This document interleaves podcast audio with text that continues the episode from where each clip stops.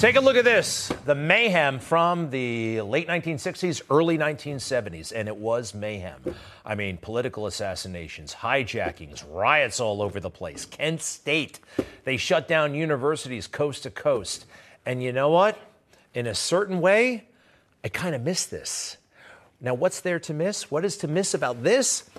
Society condemned all of it. Society, by and large, said rioting is bad. Looting is terrible. Property damage in the name of anything, it's wrong. And we should back law enforcement. That's how society viewed things. Fast forward 50 years. What do we have? We have vast portions of academia, the media, corporate America excusing away or even ignoring the horror of what we see all around us. This stuff has either been ignored or glorified. Where are the standards? We were better off in so many ways in 1970.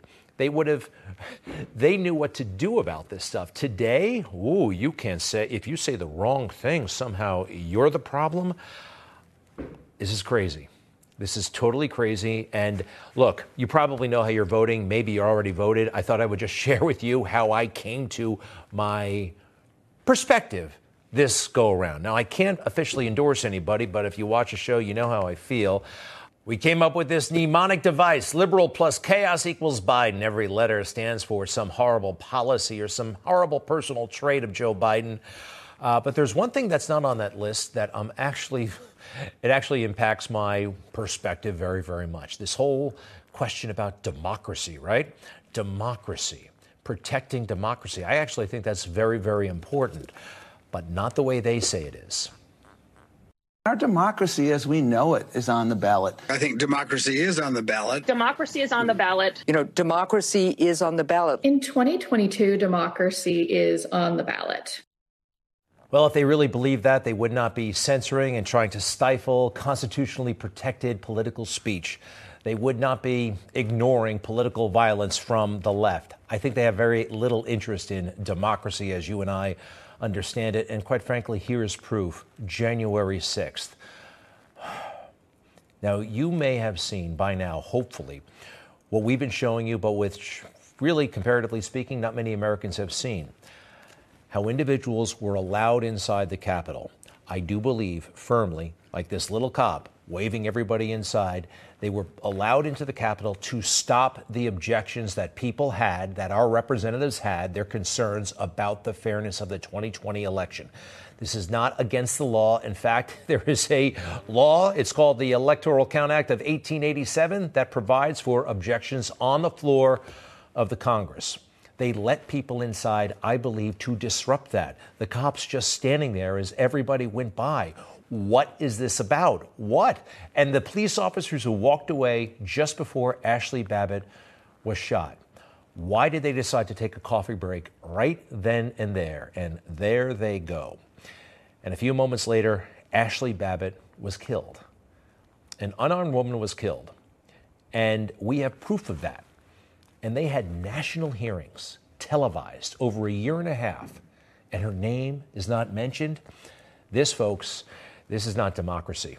This is, I would say that this is an existential threat to democracy. This is the Orwellian stuff they keep telling us about that we're somehow perpetrating. Um, it's a dark, dark time, but I do feel like tomorrow could be very, very glorious. Don't you? Still some concerns. In fact, uh, what will they try next? What will they try next? We're going to keep our eye on this situation. This is still a coordinated and collaborative effort between the San Francisco Police Department, the Federal Bureau of Investigations, the FBI, the U.S. Attorney's Office, the U.S. Capitol Police, and our San Francisco District Attorney's Office, led by DA Brooke Jenkins. The FBI, the U.S. Attorney's Office, the DOJ, the Capitol Police, when have they let us down before? And they're all getting together to figure out what happened at Nancy's house that night a week and a half ago. Huh. Hmm. Do we trust them? Are we really going to find out the story? Maybe it is as they say, but I do know that a lot of this has been weird. One of the reasons why I'm voting, and maybe you're voting the way you're going to vote, I'll talk more about Nancy's domestic situation a little bit later in the show. But um, her, she has been a horrible speaker and I think a terrible American. Take a look at what she has done out in the open, tearing up President Trump's speech right behind him, out to sabotage his presidency. Sabotage it. Also, creating a scene in the cabinet room right there, uh, telling off the President of the United States. Thank goodness we got a very unique president who uh, did not back down to this woman. Uh, that was that was an extraordinary scene. And then, of course, you know the nonsense going to the hair salon when everybody else is at home. We've all seen that. And more recently, um, fantasizing about well, punching President Trump. I said I would have punched him out. I would have gone to jail, and I would have been happy to do so. So she's one of the big reasons why I believe and I hope the Democrats are going to lose very, very big tomorrow. And also, there is, of course, Joe Biden, who has been telling ghost stories about this country ever since he became president. Um, I mean, literally, he wants us to believe the worst, it seems like, in all of us, right? Who speaks like this? The defeated former president of the United States watched it all happen as he sat in the comfort of the private dining room next to the Oval Office. While he was doing that, brave law enforcement officers were subject to the medieval hell for three hours, dripping in blood, surrounded by carnage. Face to face with crazed mob that believed the lies of a defeated president. Dripping in blood and carnage. I mean, this is. And what did he say on Inauguration Day, huh? What did he promise every single one of us? And what did he say about his soul? Today, on this January day, my whole soul is in this bringing America together, uniting our people, uniting our nation. If he really meant it, you know what he could have done? Well, called off the impeachment, used his authority, his power as president to urge the Congress to drop the impeachment. Let those January 6 people go, at least the ones who didn't hurt anybody and break anything, and tell big tech to get off the backs of conservatives. But he doesn't have it in him. What does he do best? Unfortunately, he doesn't tell the truth. That's what he does. That's kind of what he's famous for. Before God and all of you, I give you my word. I will always level with you. Only a natural born liar could say it like that. His lies when he was a senator, even when he was a vice president, didn't really matter all that much. But now he's the commander in chief. And his lies, it's life and death matter. So no one, no one told your military advisors did not tell you no. We should just keep 2,500 troops. It's been a stable situation for the last several years. We can do that. We can continue to do that. No, no one said that to me that I can recall.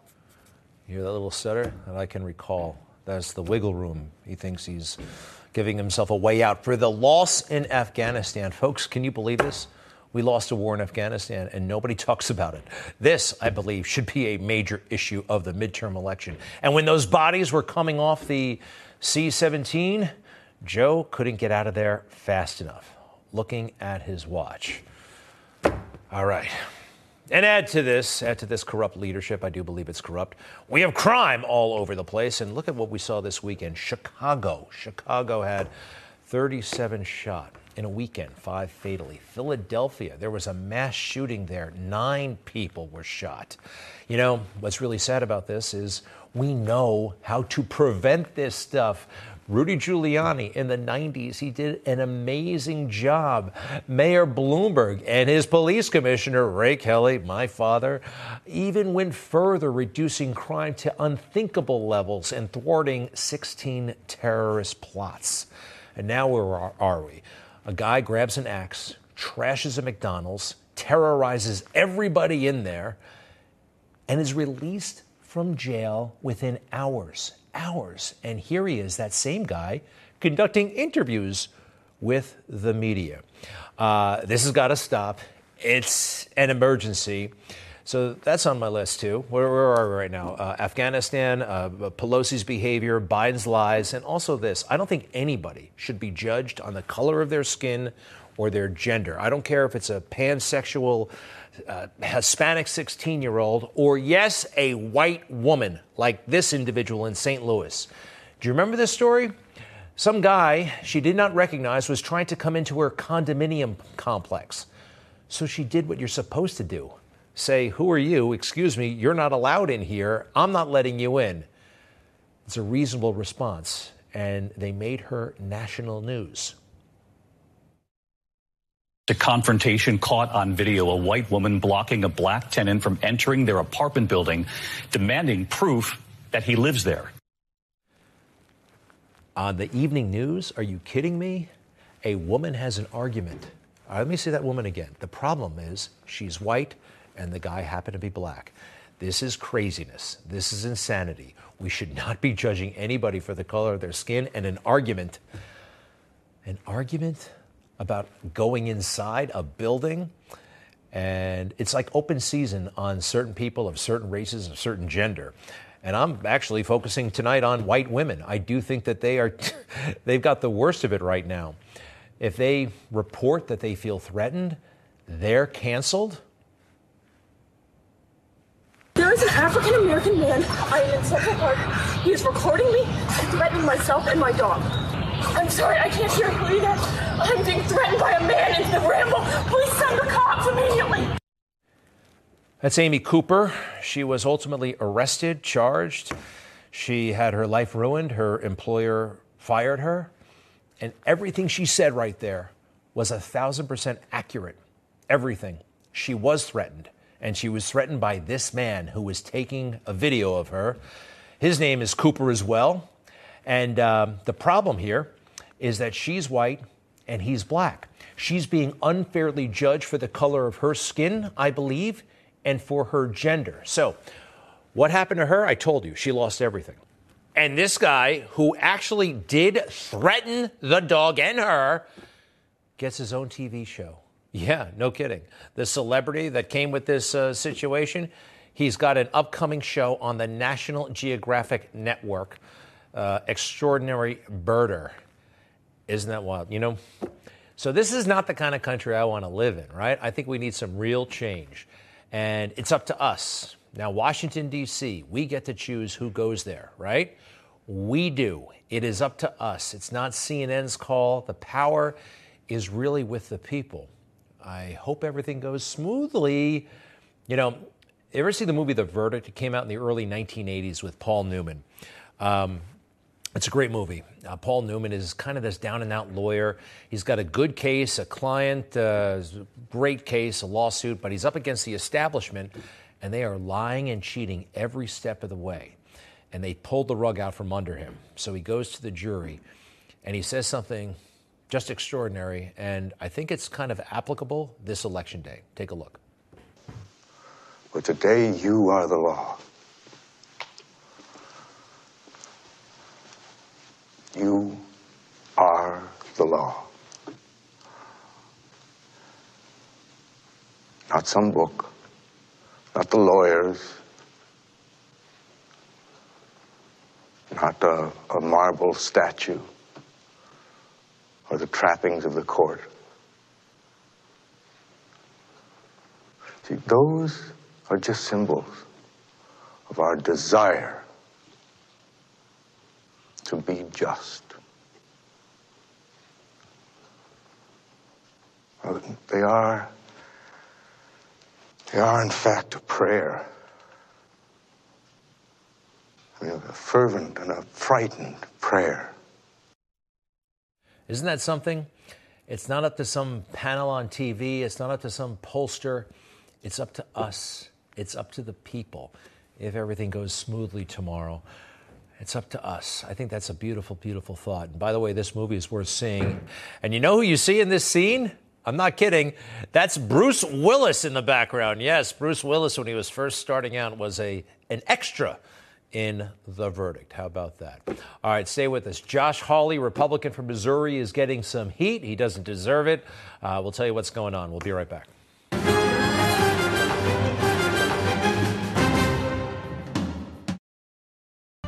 All right, that is what it looks like a bullet hole in the window of this man.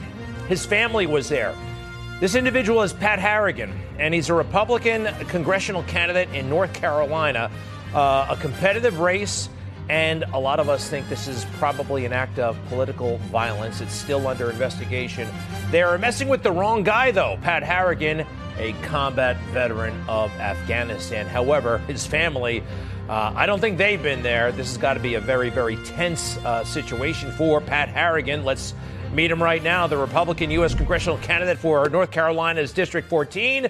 Sir, welcome to uh, Newsmax. How you doing?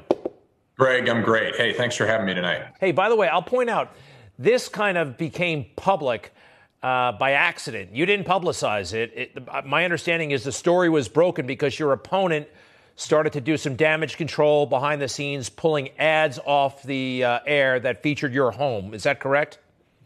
No, I think it was kind of the other way around. There was a break in in the reporting, but it was due to trying to maintain the confidentiality of the investigation. I don't want to do anything that would get in the way of federal law enforcement's investigation of what was going on, and I needed to provide for the safety of my family. But uh, no, our team, our team directed the information out, and you are correct uh, that after that information did get out, the story did break.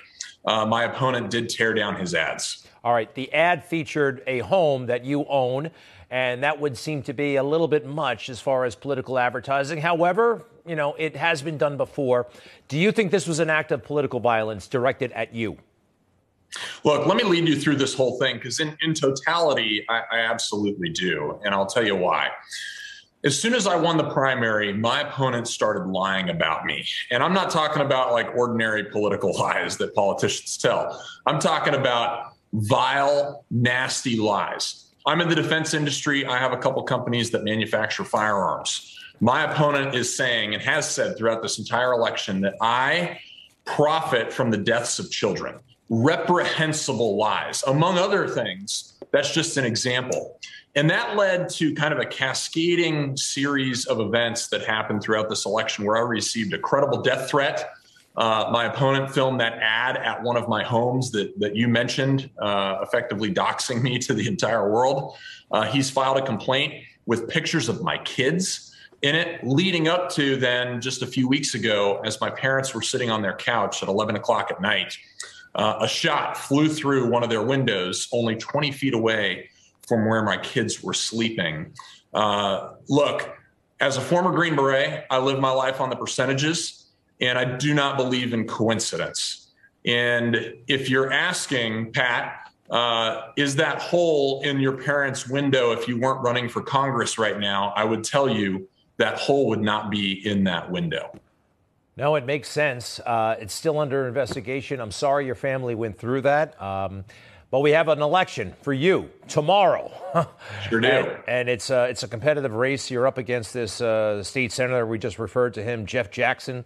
Um, look, you may have seen my show before. I'm rooting for you, but do me a favor, make your case. Yeah, look, the whole reason that we're even having this conversation about this bullet going through the window is because my opponent is so desperate to not talk about the things that actually matter to Americans and to the people of the 14th district in this election that he's willing to say and do anything to avoid talking about inflation, the economy, rampant crime in our streets, declining educational outcomes for our kids, the disaster at the southern border, just to name a few. He's scared to debate, he's scared to act, and he is scared to admit that he would make inflation worse in Congress. And I'll tell you, Jeff Jackson's brand of politics has led to runaway inflation, economic ruin, rampant crime, and the potential for very serious political violence. We cannot afford to let this man get to Congress. I'm focused on fixing the economy, stopping inflation, and keeping our streets safe. And I invite everyone who's listening to this to stand with me in doing that. All right, terrific. This is the uh, District 14. That's uh, Western Charlotte. Do me a favor, if you don't mind, tell us a little bit about that area, what's unique about it, and uh, then I'll say something about you. Sure. So, District 14 is actually a new and open district that North Carolina picked up uh, this election cycle. So, we've only ever had 13 congressional representatives. We now have 14. Uh, this race encompasses basically the southern half of Charlotte and two thirds of Gaston County uh, immediately to the west. It's a very unique district because you know Gaston County is kind of more rural, uh, very red, and obviously Charlotte is uh, blue, but the southern half of Charlotte is really very purple. And so you know this race in kind of a microcosm represents all of America uh, in a very small district. And so it's a really unique opportunity at this particular time in our nation's history uh, to, I think, straddle the gap and stand in the gap uh, to represent this district up in Washington. You're a West Point graduate. What did you major in? I was a nuclear engineer. Oh, wow. Uh, that's, uh, that's heavy lifting. Uh, well, look, good luck tomorrow. And um, hope you, I'm rooting for you. And uh, final thoughts? Greg, thanks so much. Here's what I'll tell you. Everybody needs to get out and vote. From our early voting numbers, we are in a position to win this election. And there's a lot of Republicans like me that are in, you know, purple to bluish districts that can win tomorrow. This is what I'm telling everybody in my district. Hey, I spent 18 months in Afghanistan. Please do me the honor of taking 18 minutes to go vote tomorrow. The future of the country depends on it. Please, please, please, wherever you are, go vote. Wow. That's, uh, that's one closing statement. By the way, we were in Afghanistan at the same time. I was there for three days. So I can't. I just just passing through. It was a very. You were there. Uh, Thanks for going. Uh, thank you very much. Good luck tomorrow. Best of your family. Pat Harrigan, Republican, congressional candidate down there in North Carolina's 14th, and we'll be right back.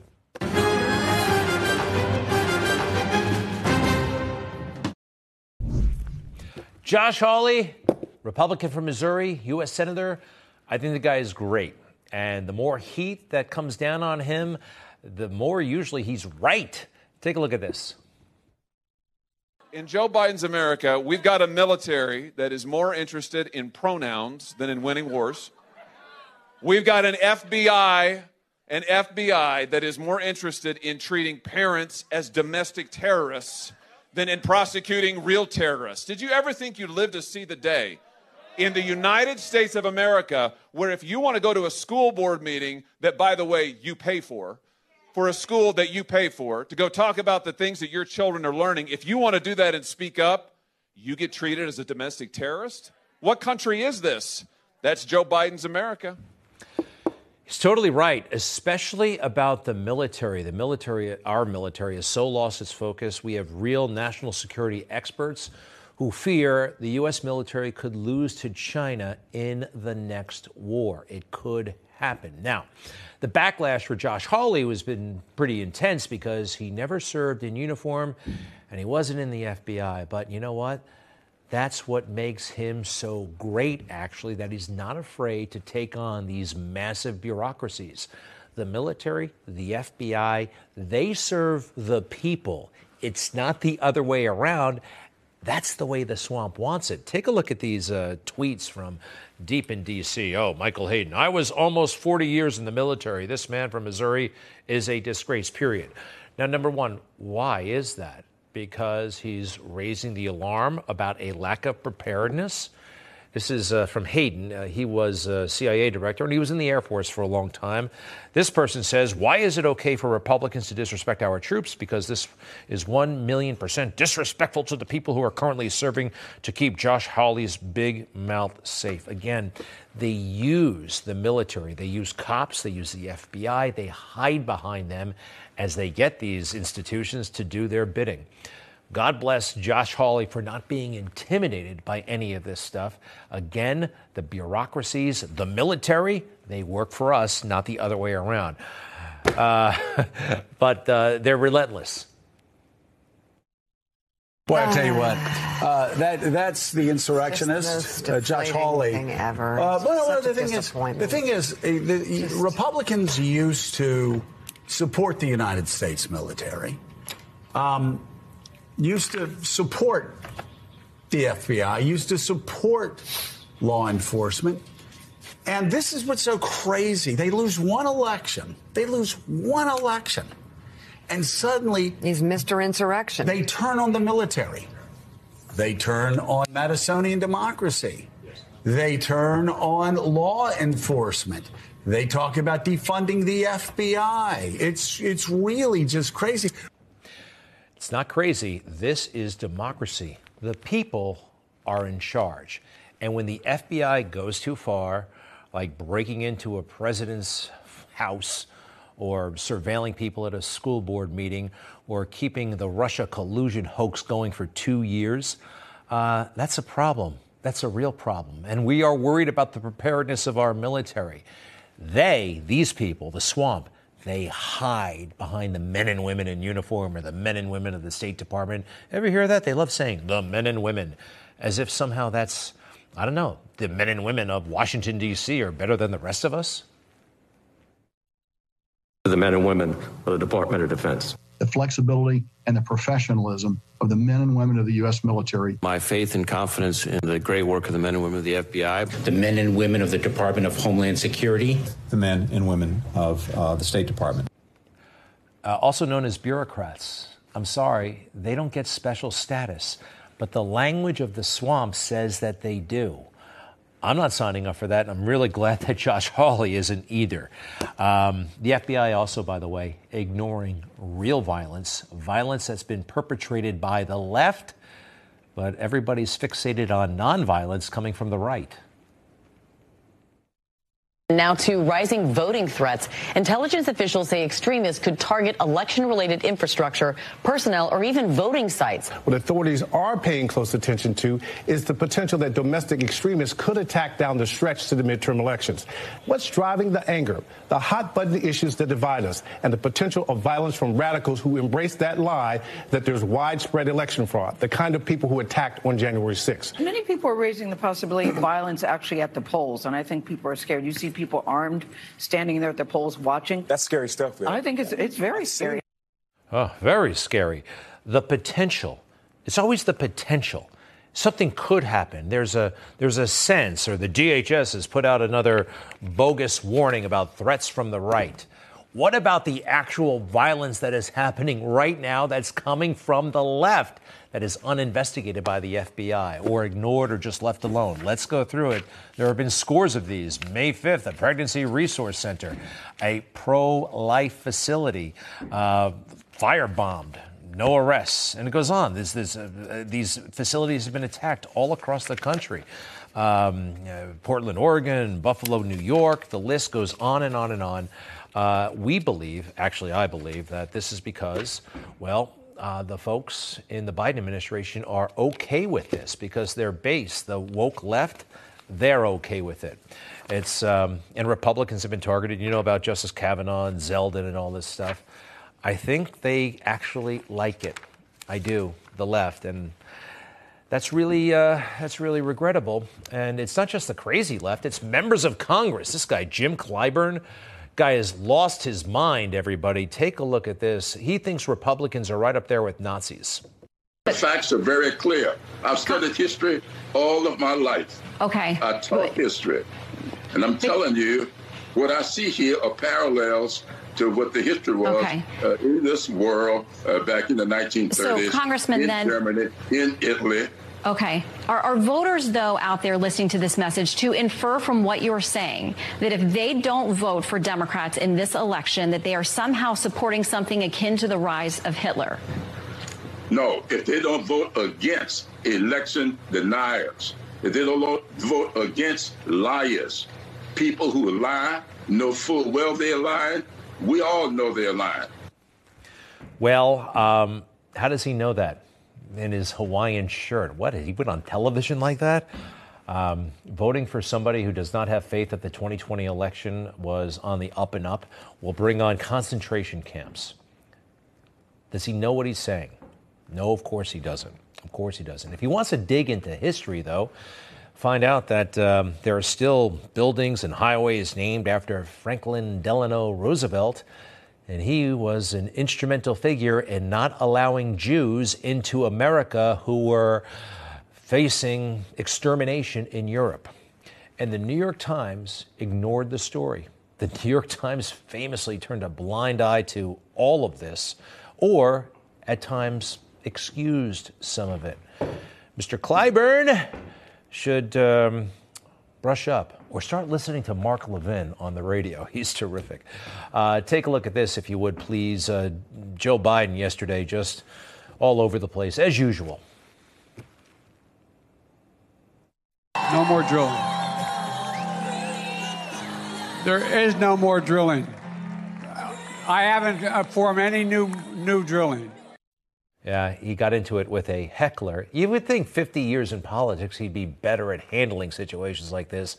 He tells New Yorkers no more drilling at another event the day earlier in New Mexico. He says, uh, We haven't slowed them down at all. There should, they should be drilling more than they're doing now, Biden said. If they were drilling more, we'd have more relief at the pump. He is all over the place. And you know who really bothers me? For a lot of reasons. Also, he picked Joe Biden. Yeah, Barack. A fair economy that gives working people a fair shot. That's on the ballot. Fundamental rights are on the ballot. Truth and facts and logic and reason and basic decency are. Democracy itself is on the ballot. The stakes are high. Wow, that was a little Reverend Wright. He went a little Reverend Jeremiah Wright on us. Well, what's on the ballot in Pennsylvania? Uh, Fetterman is on the ballot, okay? a, a, socialist uh, who can't talk. And uh, I took that as a big signal that somebody doesn't want this guy to win. And oh, by the way, Barack Obama can't fill an arena. How about this for a little optical trick? You see? You see? They crammed him all into one third of the arena to make it look like he sold it out. Oh boy, huh? Talk about trickery. Hey, Nancy Pelosi, on the eve of the election, is speaking to Anderson Cooper. And what is she doing? She's saying that whatever happened in her house is directly tied to January 6th. Imagine that. Election day is tomorrow, and listen to what Nancy is telling Anderson. There's Anderson. Uh, Nancy's there too. We'll be right back.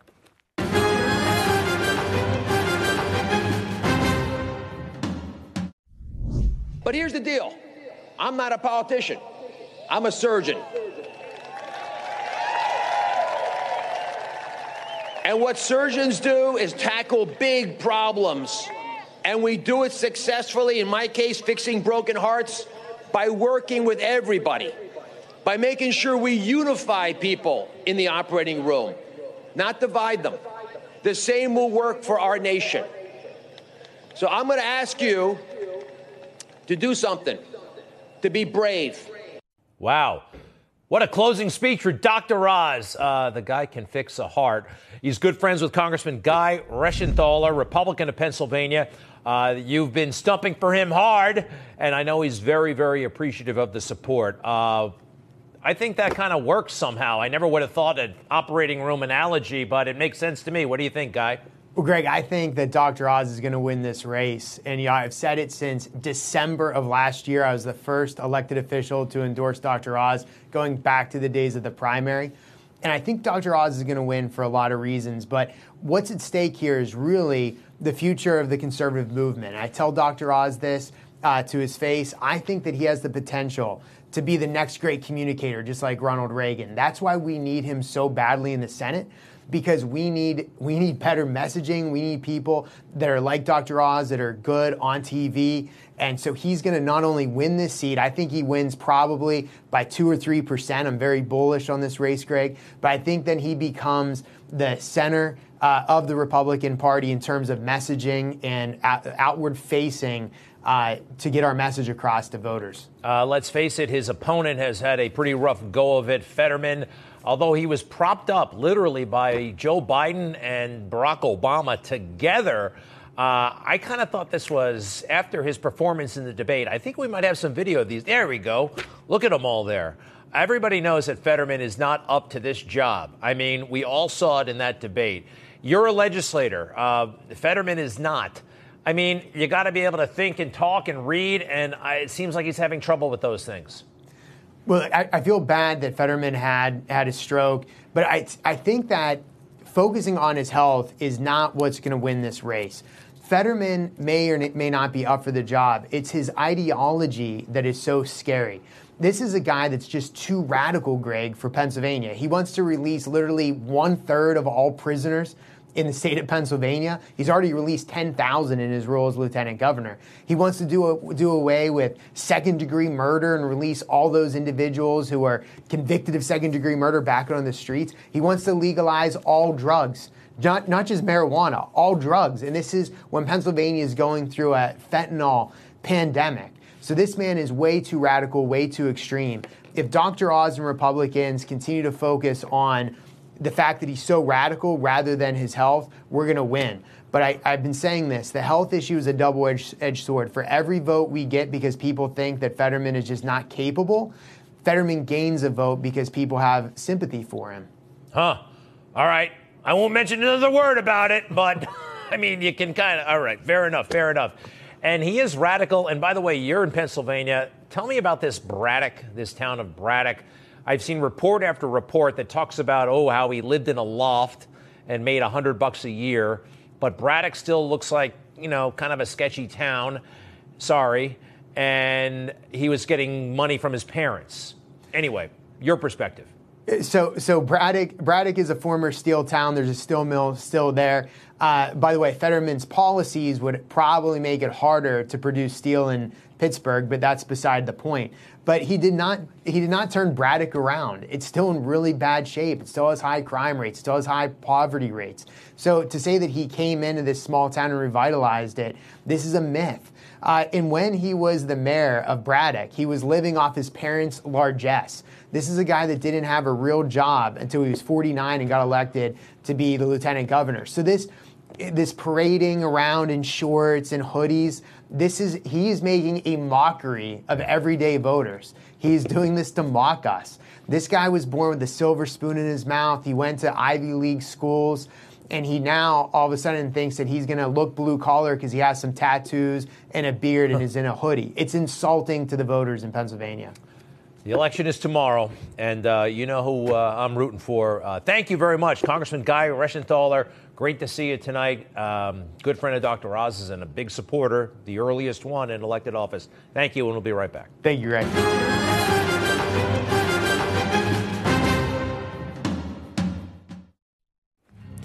Well, folks, tomorrow we'll have special election coverage, and it should be awesome. Uh, I will be home actually watching it on TV. I'm an opinion guy. They take people like me off the air just for the night. Uh, so enjoy the coverage and um, let's hope we get our country back. I'll see you Wednesday. All the best.